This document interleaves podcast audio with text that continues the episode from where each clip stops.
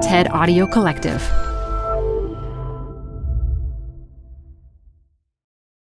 Apple Card is the perfect cash back rewards credit card. You can earn up to 3% daily cash on every purchase every day. That's 3% on your favorite products at Apple, 2% on all other Apple Card with Apple Pay purchases, and 1% on anything you buy with your titanium Apple Card or virtual card number.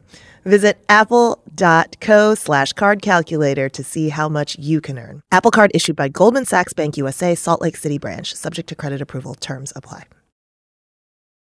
Hi, I'm Debbie Millman. Canva is great for designing visual content for work, no matter what industry or department you work in. Now, your next presentation with Canva Presentations. Start with a professionally designed template and use it as a springboard for your design. It's a serious time saver. Time to present but can't be there in person? Enter Canva Talking Presentations. Record yourself presenting and add your talking head to your slides so your audience can watch your perfected presentation anywhere, anytime. Start designing today at canva.com. Designed for work.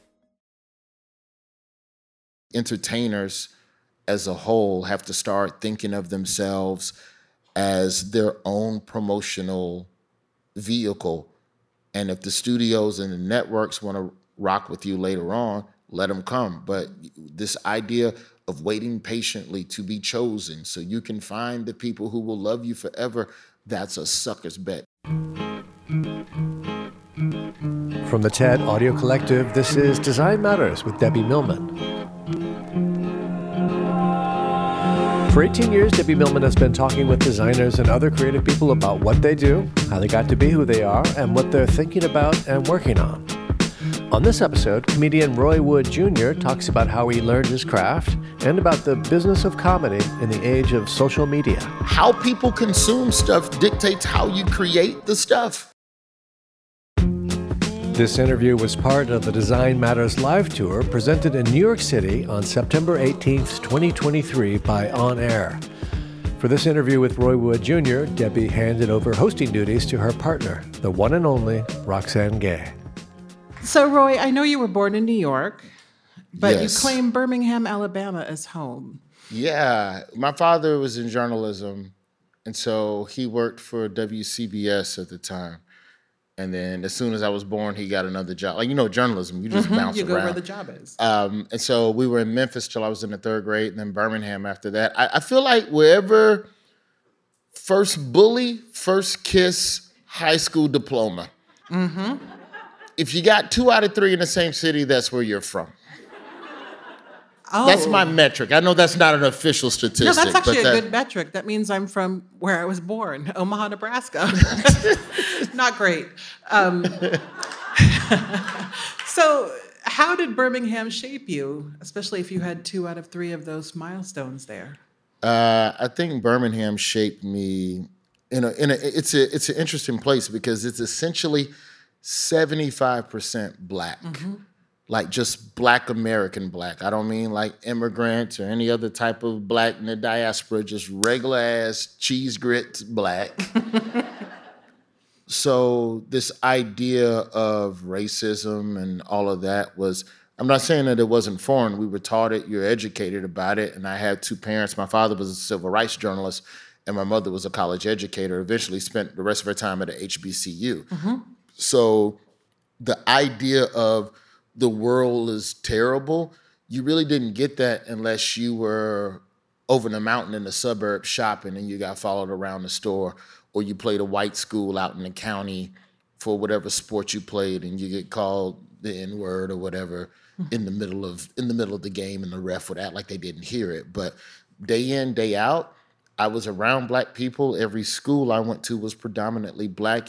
I had mostly black educators. So, you know, black barbershop, black, yeah, I got bit by a black dog. Like it's, like, so, you know, this idea of how terrible the world is, I was prepared for it, mm-hmm. but I only got it in sneak previews. Like the idea of diversity and what we have now, I didn't have a Latino classmate until the seventh grade, an Asian until the sixth grade.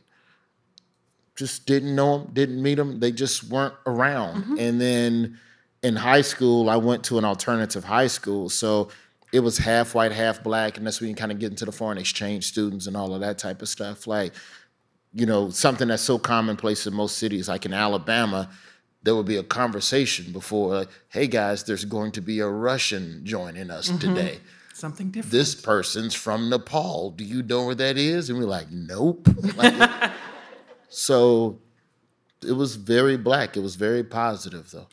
Do you think that positive influence in seeing Black as the center of your universe, did that help shape your comedy in the ways in which you tend to have a less cynical outlook than a lot of comedians? It, it's made me growing up growing up in Birmingham for sure made me optimistic about what the world could be because I also mm-hmm. grew up around people that were trying to change the mm. city and make the city a better place. So that was probably a big part of it. For me, the big I'd say the biggest influence was when I started doing morning radio. So I leave Birmingham, I graduate high school, I go to Florida A&M, I get a degree in broadcast. I come back to Birmingham at 95.7 Jamz as an intern, which was the same station that Rickey Smiley started on, which hmm. is a huge, huge like influence just in black radio. Like that second generation Tom Joyner, he like he runs with Steve Harvey. Like that's the so it was a big deal to be black and be on the blackest station in a black ass city. And so what I learned from intern up to host over that decade was how many different ways people in the community were trying to make the city a better place. So this idea of what Alabama is in the perception mm-hmm. of Alabama, I know a completely different place. And you know, we were the community, we were the number one station, but we were also the community station. So mm-hmm. we legit showed up and did good shit. We gave out, we gave away homes and cars and food. There was a there was a tornado in Tuscaloosa, Tuscaloosa to Birmingham in 2010, 2011. You want to Google it? Killed 50 people. Our station was on location before the Red Cross helping people. And so the idea of seeing white people and black people coming together, I didn't seen it, man. I mm-hmm. didn't seen it on a regular basis. So when people go, oh, this, so when you take that perspective and then you look at the national racial division that we have in this country and you look at a lot of how angry both sides can be and how everybody has a degree of hopelessness, I just don't have that because I've seen something different. I know why you're mad, and I agree it is messed up. But I also believe that there are people, we just have to find them and inspire them and get them the tools and the assets they need so that they could go out and change stuff. How do you communicate to people what you've seen and that you have seen that people can work together across divisions? I just have to be that and then let them find out I'm from Alabama, then they be fucked up off of it. like, really, you're from Alabama? You don't sound like you're from Alabama. so I just I just try to be a good person. You know, you can be an ambassador, but at the end of the day, it's just about trying to shine a light. Mm-hmm. Like you like like like okay, like you take a story like the Alabama Supreme Court gerrymandering, mm-hmm. whatever, right? They drew up all of the districts. They kept redrawing them after Doug Jones beat the what's the boy with the cowboy hat? Roy Moore. After Oh, Doug yeah, Jones the guy who slept with 16 beat the guy. Yeah, yeah, the guy who sometimes goes to the mall on Saturdays to see what's cracking. And so after Doug Jones beat him, they redrew the districts in a way so that there wouldn't be another Doug Jones. It was a blue senator. And people fought and fought and fought to get that to the Supreme Court, and they won. Those people are also there. But the mm-hmm. story that would get the bigger attention is the original story, which is why would y'all elect Tommy Tuberville? Can you believe that man? Alabama's so stupid. He don't even live in Alabama. We tried to not vote for him. So the conversations about change just don't happen as fast in Alabama because the bad news comes out at a much quicker turn and burn. I mean, you look at Georgia, Georgia really ain't nothing but Alabama probably 20, 30 years in the future in terms of progressiveness. Mm-hmm. And Georgia isn't seen as a hopeless place. But if you dig in the crates and pull up some of the policies that were getting passed in the state of Georgia 30 years ago, Yeah, you might bad. have had that same hopelessness 30 years ago. That makes sense. yeah. You know, a lot of people say they're funny and think they're funny and perhaps are not. I would never say that I'm funny. I find you funny. I'm glad people laugh, but I am. When did you first know you were funny or at least believe that you could take your gift for the gab out and put it in front of people? sports sport eh, because i mean again having between my two parents there's five degrees five college degrees so there was no cutting up in class and mm. not getting your education. So i wasn't really a class clown. I was very for the most part i was pretty straightforward. Like even even if i wasn't making good grades more often than not it was just because i was just distracted but i wasn't a bad child. But on the baseball field, you could be a totally different mm. person. When you're after school, you can be something that you aren't. So, and then you're around like-minded individuals. You're, you know, there's a bond and a kinship that comes with sports. So I rode the bench a lot. I was not good. I was good enough to make the team, but never good enough to To play on the field? regularly.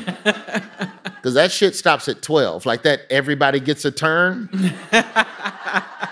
like that's literally everybody plays. And then once you hit ninth grade JV, mm-hmm. sit your ass over there and we'll let you know. And so when it came time to heckle the other team, and keep in mind, this is Birmingham. This is at the time 10 black high schools. It's now consolidated, but at that time, it's 10 predominantly black high schools. So the bulk of your schedule is black kids playing other black kids from other sides of town.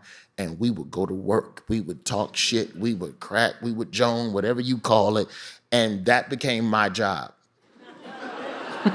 like that's how I contributed. I'm not gonna play. but but that kid right there, I'm going to break his soul. Wow, before Beyonce even. like we we were dirty. We would watch the car that you got dropped off in. Oh in. no. Mm. Like if you got dropped off in a raggedy ass car, I'm on you. I'm on mm-hmm. and like and so that became the place where humor was a bit of a weapon. And so now because I'm funny at the baseball field, at school, I'm cool. Mm-hmm. And I'm not getting picked on or bothered or whatever. I was never the coolest kid, but I definitely could move between different circles because of sports, because all of my teammates hung in different social circles. So for as long as there was one person in that circle that was on the baseball team, I was accepted within that circle. So it kind of made me a man of many countries where I could kind of just bounce around. I could hang with the golfs. I could hang with the gangbangers. I could hang with the nerds. Like I mm-hmm. could be in chess club one minute and then be outside skipping school, going to McDonald's in fifth period. Do you think that was a sort of foreshadowing of the way that your comedy appeals to a really wide audience? That ability to cut across different lifestyles? Yeah, but I would say for sure that's probably where, like, on some superhero Iron Man in the cave, building the first suit, Batman Begins type mm-hmm. shit. Yeah.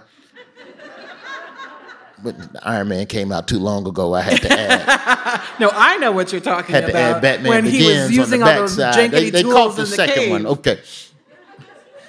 That was the beginnings of it, but I would say where I really cut my teeth in having to learn how to entertain different demographics was in college. Mm-hmm. So I was 19 when I started stand up. I was a server at Golden Corral. And yeah, it's not bad. The little rolls are really quite I mean, delicious. don't go there on a date. It's not romantic. Like, don't. that's where you go once you got them, once y'all married. Once you're comfortable and you can wear your loose pants. Like, baby, we're going to the corral. Get your sweatpants. So at Golden Corral, as a server, I need to connect with you in 30 seconds. If I have any shot of getting a tip, mm-hmm. the moment you sit down, I believe that is when a customer decides what your tip is going to be. For as long as you establish something great and you don't fuck it up the rest of the run, you're gonna get a good tip. I don't think you can start off stale and slowly lighten up because when you're when you're interacting with a customer in a restaurant, each interaction is shorter after the initial interaction. So I don't have as much time. I've mm-hmm. got 30 seconds up top. What do you want to drink? I'll go get your drinks. Here's some plates. Welcome to it. And over here is that. The bread's over there, over there. And I need a joke between each of those sentences. Mm-hmm. Because after that, I'm just taking dishes and refilling drinks. I don't have any time. So, what is a joke? How can I connect in 30 seconds? And then, what is that joke that I can use at the next table over who didn't even hear me talking to you? And those are two different demographics. Yes. So, what is the joke that an old couple will laugh at and that five teenagers will laugh at, even though only three of them pay for the buffet? and then with Florida State being in Tallahassee as well, game day was very important. So I would research, I would read up on the teams, the team, whatever team was coming to town, the visiting team. I would read up. I'd find a game capsule online and learn a little bit about the team, and then just ask the people at the table about a player or whatever. And so what I figured out is if you can find out the things that people care about most and get them talking about it, I don't have to say shit. Mm-hmm. So it, it became a sociology thing where what I what I found out was essentially food, relationships, money, or entertainment. No matter who you are, one of those four things excites you you have a favorite food, you have a favorite show or sport, you're either in love or you want to be in love, you're figuring out a way to make money. That is the same for every fucking American that walks this earth. So, like, that became, those are the four things that I always used. And once I started doing stand up in the South, it was actually a little more circumstantial. Now, high school helped, Golden Corral helped, but the circumstances of it was when I started doing stand up to do comedy weekly to make enough money to pay bills, you're performing in front of a different demographic every night. So, what is the 20, 30? Uh, in those days, I was only doing like 15 minute sets. What is the 15 minute set that's gonna work at a dive bar in Fort Walton Beach with a bunch of drunk college students? And the next night you're in Biloxi and nobody in that crowd is under the age of 70. Mm. Because otherwise, you have the burden of carrying two different 15 minute sets, which is too much to work, and you don't have enough stage time to galvanize two separate 15 minute sets. And then the next night, you're doing a show for some dope boys, and they're gonna pay you in cocaine. So, what are what are the jokes? you know? So you start figuring out. You go, okay. So a lot of my early material, it's food, relationship, money, and entertainment. Like those were the connectors.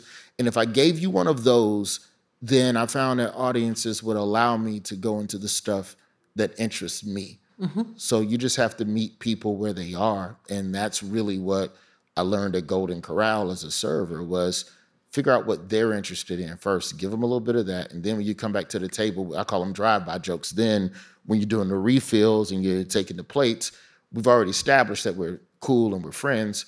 So now I can do a weird joke or say something slick and it'll be mm-hmm. okay. And so it was more of a need of necessity mm-hmm. than some deliberate. I did not start out writing material going, I want everybody to like me. Mm-hmm. But 10 years in the South, you gotta, you, you, this is how you're going to make your money every, because otherwise, if you put yourself in one demo box, you're not gonna make enough money. Mm-hmm. Hi, I'm Debbie Millman. Canva is great for designing visual content for work, no matter what industry or department you work in.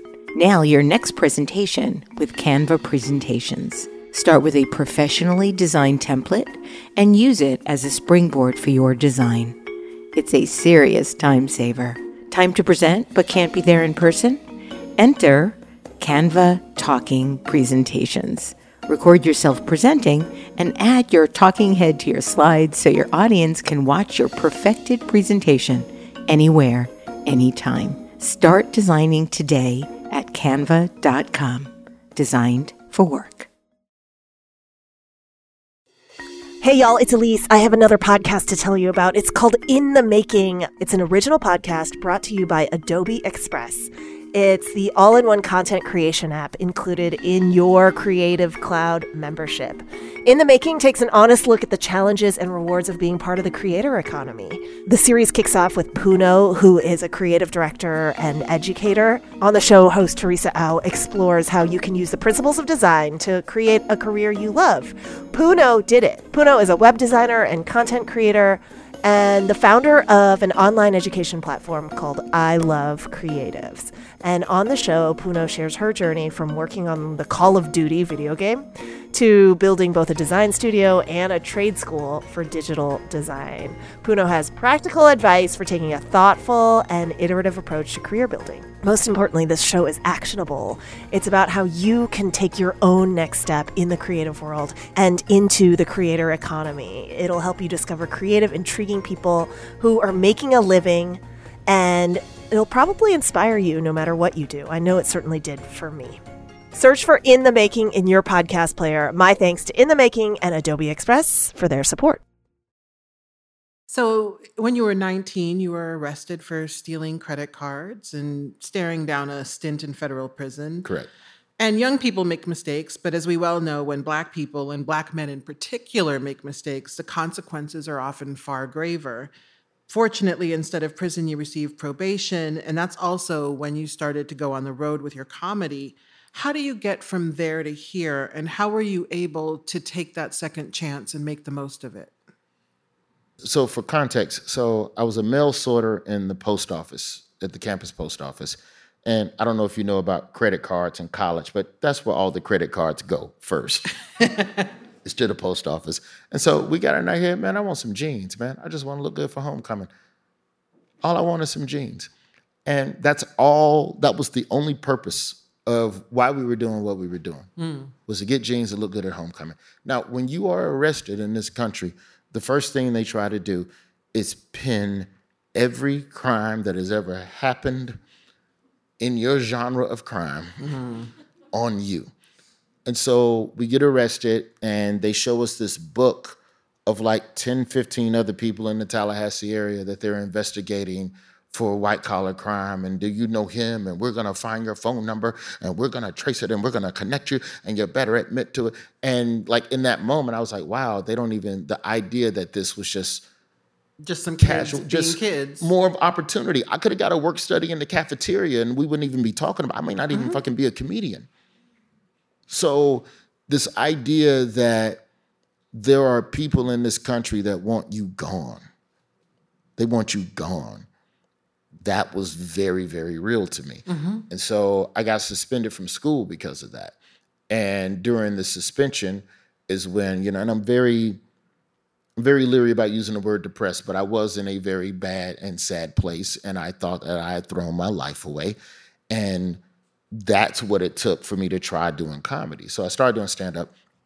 And that was it was the only thing that made me happy because here's the other thing that happens when you get arrested you lose all your friends and when you're the guy that's helping everybody else get clothes you're the man but when that's cut off nobody wants to talk to you mm-hmm. and then there are other people that are doing their own crime from selling weed and robbing like it, you just know an array of people i literally cannot be around you man because i will go back to prison i'm on mm-hmm. probation so it literally changed my circle of friends and so I started doing stand up. I get back in school and I just kept doing stand up.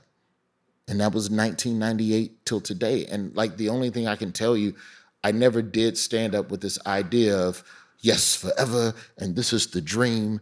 All I knew when I started was, I like doing this. I make enough money on the side. I go. I was working 20 hours a week at Golden Corral. All I needed to clear my rent every month was $500. So yeah, yeah. Rent, phone, my contribution on cable and lights, total five hundred dollars. So I didn't have to. And then the other thing that happened to me, where I got very, very lucky, is that I got suspended from school after financial aid checks had been dispersed. Ah, yes, the best time of the year. So I had a check. I was 19 years old. I had a check for $7,000 and no classes to pay for because I'm suspended from the class. So that money was essentially the front money to get me on the road, keep me in hotels. I was, you know, sleeping in bus stations and stuff, trying to cut corners. But that's what I did. And it was just once I graduated from school, I was making enough money. Like I was making 18K doing comedy. The two journalism offers I had were 14. So I was like, all right, I guess I'm a comedian. So journalism has always been lucrative then. Yeah, I took my 18K, I moved back to Birmingham. I worked at the radio station for free until they put me on salary. And I just never stopped doing stand up. And it's just, and it, and it was wild because I remember when I used to crack jokes at the baseball field, I remember distinctly when Comedy Central first became a network in the early 90s, and all they showed was stand up all day. They did mm-hmm. not have programming. All they showed was like there was a time, and there, there was a time, children, where there were droves of stand-up shows on every channel and comedy central would just compile the best jokes of those shows and just show that shit all day and i remember being 14 and watching that and just being mesmerized by it and then realizing that's what I had wanted to do all along i didn't even know that my city had a comedy club because they didn't even really advertise that much You know, I remember those days uh, because I love stand up, and you could just watch hour after hour after hour. There were no TV shows, there were no reruns, there were no sort of like vaguely related movies.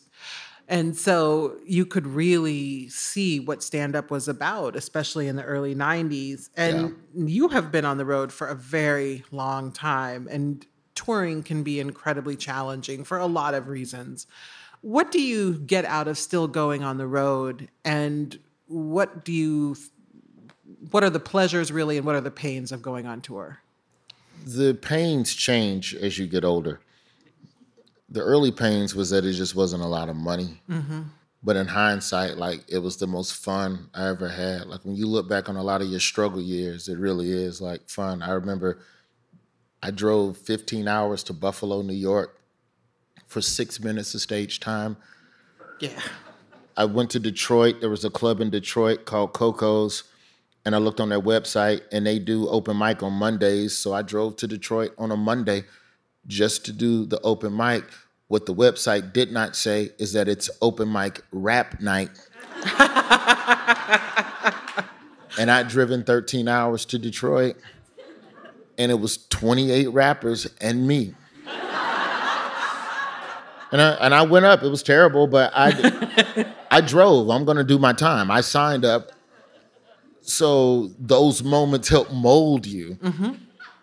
You know, those are the skinny days. but then then as you get older in touring, I think that the safety net comes from under you a little bit more. Mm-hmm. You know, I'm 44 now. So you need to make sure that you find an audience and that people that rock with you and enjoy what you're doing and make sure that you're staying on top of evolving your jokes. So whereas it used to be, can I get five minutes? Now it's me going through my run sheets to see what jokes I did the last time I was in this market to make sure I'm not repeating material. What mm-hmm. is the new stuff I can integrate in? What were the ticket sales? What were the metrics? What is my what is my meta demographic on Instagram follower? Like it's it's the stressful stuff that you never had to think about, but it's the stuff that matters the most. Mm-hmm. So you can't blow it off. You know, I'm from a generation where I looked up to comedians who still wanted to do David Letterman and Jay Leno and do late night when those comedians should have been the ones that were looking at digital and where the game was going. Mm-hmm. They should have been looking at MySpace. In the early days of YouTube, the first year of YouTube, I had 100,000 followers. And that's insane. There was no monetization back then, though. And then YouTube also, in that time, it was just a channel you you just listened to stuff. It wasn't really a video priority um, website. So I just didn't give a fuck. I didn't care. 100,000, what does it mean? Gajillion email list? I don't need to collect an email. Who cares? said two or three stupid things on YouTube and caught a couple copyright strikes from posting shit that wasn't mine and lost the account. And it wasn't until like five or six years later where I was like, fuck, I was ahead of the curve. And I was mm-hmm. like, and, and so making sure that you are looking ahead, like in baseball, and it, to me, everything's baseball. So in baseball, when you hit a ball, they tell you when you run the first, the only thing you should be looking at is the base. Don't look at anything else. Don't look at where you hit the ball. Just focus on hitting the bag and going through the bag. And then the moment you hit first, you have to look up and see what's happening on the rest of the field to decide to take second. When you're headed to second base, you're already thinking about third base. When you're going to third, you haven't even touched third yet, and you're already assessing whether or not you should go home. And that's what comedy is. Mm-hmm. Only you can't see where you're going, but you know you're going somewhere. Like even now as we speak, this the sands of this industry are shifting. And how so? The idea of whether or not an hour special is still what it was. Stand up still matters, televising it still matters, reaching people who consume it still matters. But the model that I have been sold for the past 20 years, I need to sit and put that shit under a microscope and decide whether or not that's the way to go. You know, when you look at someone like, say, a Matt Rife or more recently a Nate Jackson, these are gentlemen that have blown up and are selling four digits worth of seats per show. They don't have Netflix specials mm-hmm. they don't have an HBO Max special. So it's important to look at where the industry is going and how it's evolving. And that's the one lesson I was never taught from a single OG because I just don't think that they knew. I mean, the game was the same for like 60 years, and then it just started evolving every five to eight. Is it the internet and social media that is forcing the comedy game to evolve? Yeah. Also, I think people's attention spans, their watch habits. Mm-hmm. I think the way we consume information is changing as well. And I think that's an important part of it. You know, you could probably get as much coverage or as much hits or views or whatever, you know, ratings, whatever metric you want to use with a 90 second clip as you could. You're, you're better off as a comedian right now recording yourself for an hour and chopping that into 90 second chunks. On TikTok. Yeah. Yeah, I believe it because I uh, have Yeah. a little TikTok or problem. YouTube Shorts. YouTube Shorts is doing really well right now, and you should put your stuff on Shorts because they're prioritizing people who use Shorts, and the algorithm will favor you if you post stuff on Shorts instead of Instagram. That's the stupid shit you have to know now. it can't just be, well, is this Mitch McConnell joke insensitive, and should I do it or not? yes. also what platform should I put it on and what time of day should I post a Mitch McConnell joke? So it, it's it's such a moving target now, but that's exciting. Mm-hmm. It's exciting. I don't say that as some sort of complaining curmudgeon. It's just with touring, that is the purest yes, we fuck with you or we don't mm-hmm. That anybody could give in this day and age, even right now in this room. The fact that you are here in this room, you left your house. That is a chore now. In the rain, by the way. Thank Yeah. you. Like, seriously, that's a big thing. So, if you can still get someone to get out of their house and drive and sit in a room and listen to you talk, then you're doing something right. Mm-hmm. And to me, that is the most consistent and most favorable algorithm that will always be there. And so, I take touring very seriously, mm-hmm. but just in terms of how to grow it and how to make sure that you are still connecting with people who don't watch you or don't watch the Daily Show or whatever. Like hell, even late nights changing. Like it, it's so you. I just think entertainers as a whole have to start thinking of themselves as their own promotional vehicle. And if the studios and the networks want to rock with you later on, let them come. But this idea of waiting patiently to be chosen so you can find the people who will love you forever, that's a sucker's bet. If you're still operating like that, knowing that you have all the power in your hand. You can edit, you can Photoshop with that, whatever you hold it right there. Like, oh, it's a um. I have brothers. It's a, a Fold Five. It's a folding phone. It's an But- Android. Just say yes. Android. Oh We no, it's an Android. But don't we don't know the models. She just pulled Let's out an iPhone clear. out of back Let's pocket. be clear. Uh, but no, I um, enjoy gadgets, and I love that you can like open and fold your phone, and I feel like a spy whenever I do it. I'm just like, and that matters. And that's the Yeah. type of stuff. How people consume stuff dictates how you create the stuff. Mm-hmm.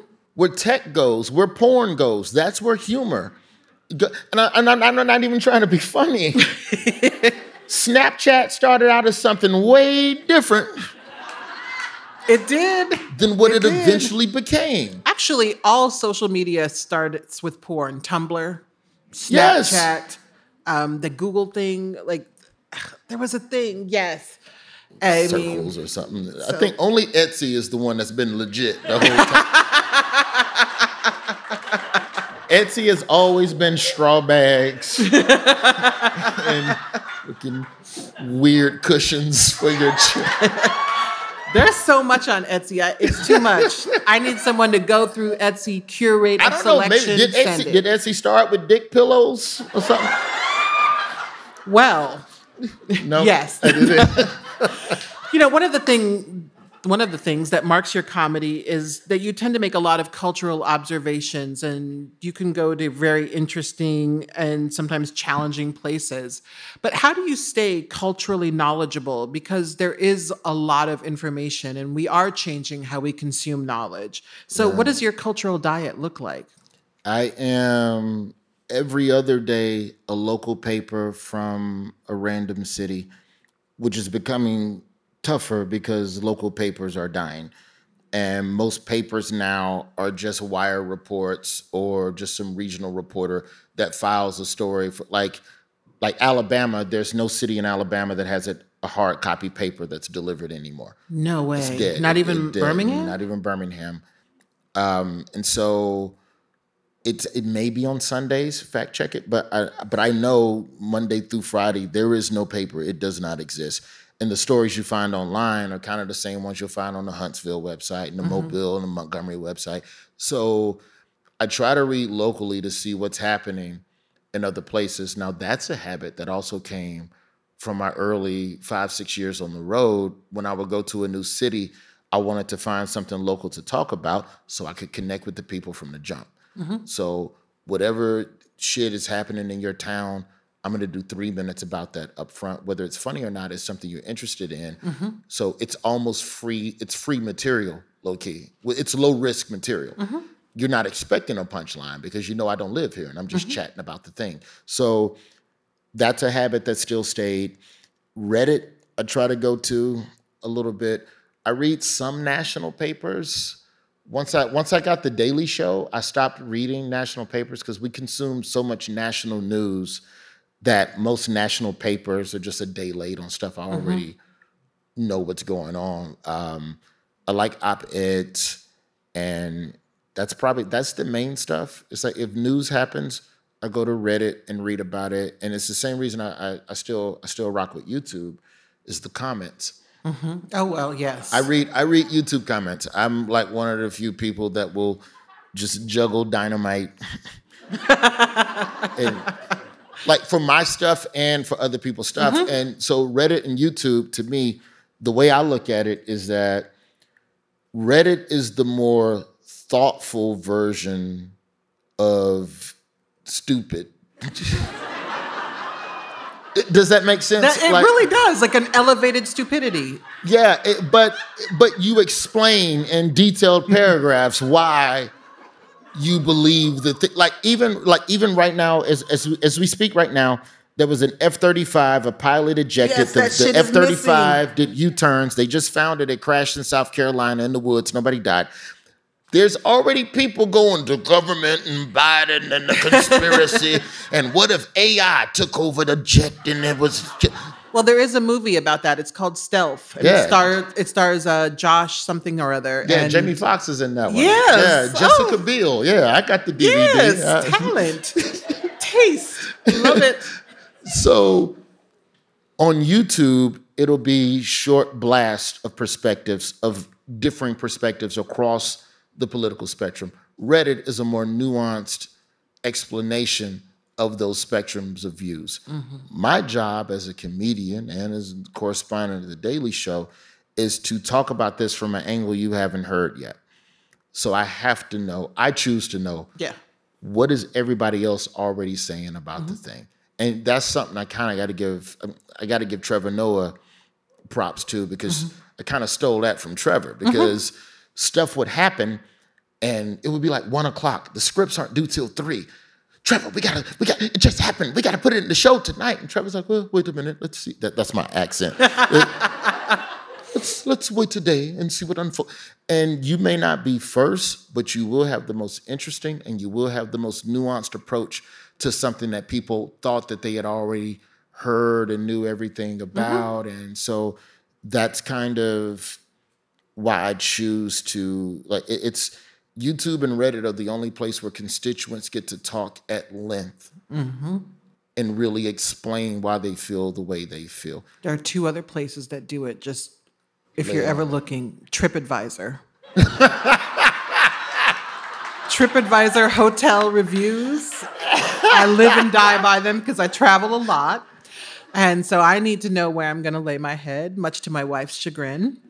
and um, But yeah, it's just yeah, so we'll I start like there. I like those. You can get your news from anywhere, but most of the time when people talk on the local news, it's a 15 second jab. Twitter is quick jabs and then it devolves into something crazy. Instagram's not really set up for that type of discourse, but I have to I need to know what everybody is already saying Mm-hmm. so I can not say that or have a new perspective on that. That makes a lot of sense. You know, I read a lot about you over the past couple weeks, and I learned a number of nicknames that people have given you over the years. But the one that really stuck with me for a lot of reasons was from an article in GQ a few years ago where Paris Sashay said, You are the black uncle of comedy. I'll take that. What do you think about that nickname? And is that something you think of as a compliment? Because it was framed as a compliment, and I certainly Yeah. see that as a compliment. I mean, like, well, I figured what she meant was like I'm the good uplifting uncle, not the drunk uncle. Yeah. Oh no. Yeah. You were the good uncle, not Every the family has creepy two uncle. uncles. Yeah. yeah, yeah. the one that go, you can do it. Come on, drive. I know you're only twelve. um, you know, I enjoy talking to the younger comics, so sometimes it turns into it's not really deliberate advice as much as it is hey man what do you think i should do with this thing? And and i enjoy talking to younger comics because they have their finger on where the game is going. Mm-hmm. I have a child i have a day job i'm on the road there's, there's people to talk to and deal with and staff stuff. So i don't have time to just be at a granular level to see everything that's happening on the internet. Something as simple as who's this new artist? Like it could be by just being around the younger comics at the comedy cellar, like say Paris Sashay or Derek Gaines or Reggie Conquest, like these people help keep me hip to what's going on so that mm-hmm. I'll know what people are talking about and what people actually give a damn Oh yeah. about. You That's know, what so I call my students, my youth concierge. yeah, that I, I give you a great learn. example. I had a joke. I had a joke about a Chuck Norris movie, and I'm pitching it to Paris and like some of the other comedians at the table. Man, y'all know Chuck Norris. He had these movies, and then one of them just went, "Man, I'm 31," and I was like, "You know what? You're absolutely right." and then Eagle Wit is like, "I'm 26. Oh, gee, I don't know nothing about Chuck. You mean the exercise dude at two in the morning?" So then I instantly go, okay, I need to rework that fucking joke. That joke is not going to be as universal. Please tell me it was a joke about Delta Force. Yeah, it gets to that. It Okay. starts with missing in action, though. Oh, excellent. which, if you've ever seen in Extraction with Chris Hemsworth, it, it doesn't matter. We, we'll talk about it. yeah, I see a lot of 30 year olds here. Yeah. Just looking at us like, Yeah, mm. but I never set out to like be a mentor. I don't think I am, but I just think it's symbiotic conversation. And you know, I've tried to be the comedian that a lot of comics weren't to me growing up, in terms of either not sharing information because they think everything is a competition. They think that there's only one comedy club in America and that we can't both perform at the same time in the same timeline in the same Spideyverse or whatever. So you know, you deal with a lot of petty and competitive motherfuckers, and I just decided I didn't want to be that. And I think what I found in talking to other comics is that I often it helps to make me better. Mm-hmm. Roy Wood Jr., it has been an absolute delight. Thank you so much for joining us for, for Design Matters Live. Thank you. Thank you all. This interview was presented by On Air in New York on September 18th, 2023. Design Matters is produced for the TED Audio Collective by Curtis Fox Productions. The interviews are usually recorded at the Masters in Branding program at the School of Visual Arts in New York City, the first and longest running branding program in the world. The editor in chief of Design Matters Media is Emily Weiland. You're growing a business and you can't afford to slow down. If anything, you could probably use a few more hours in the day. That's why the most successful growing businesses are working together in Slack. Slack is where work happens, with all your people, data, and information in one AI powered place. Start a call instantly in huddles and ditch cumbersome calendar invites. Or build an automation with Workflow Builder to take routine tasks off your plate, no coding required. Grow your business in Slack. Visit slack.com to get started.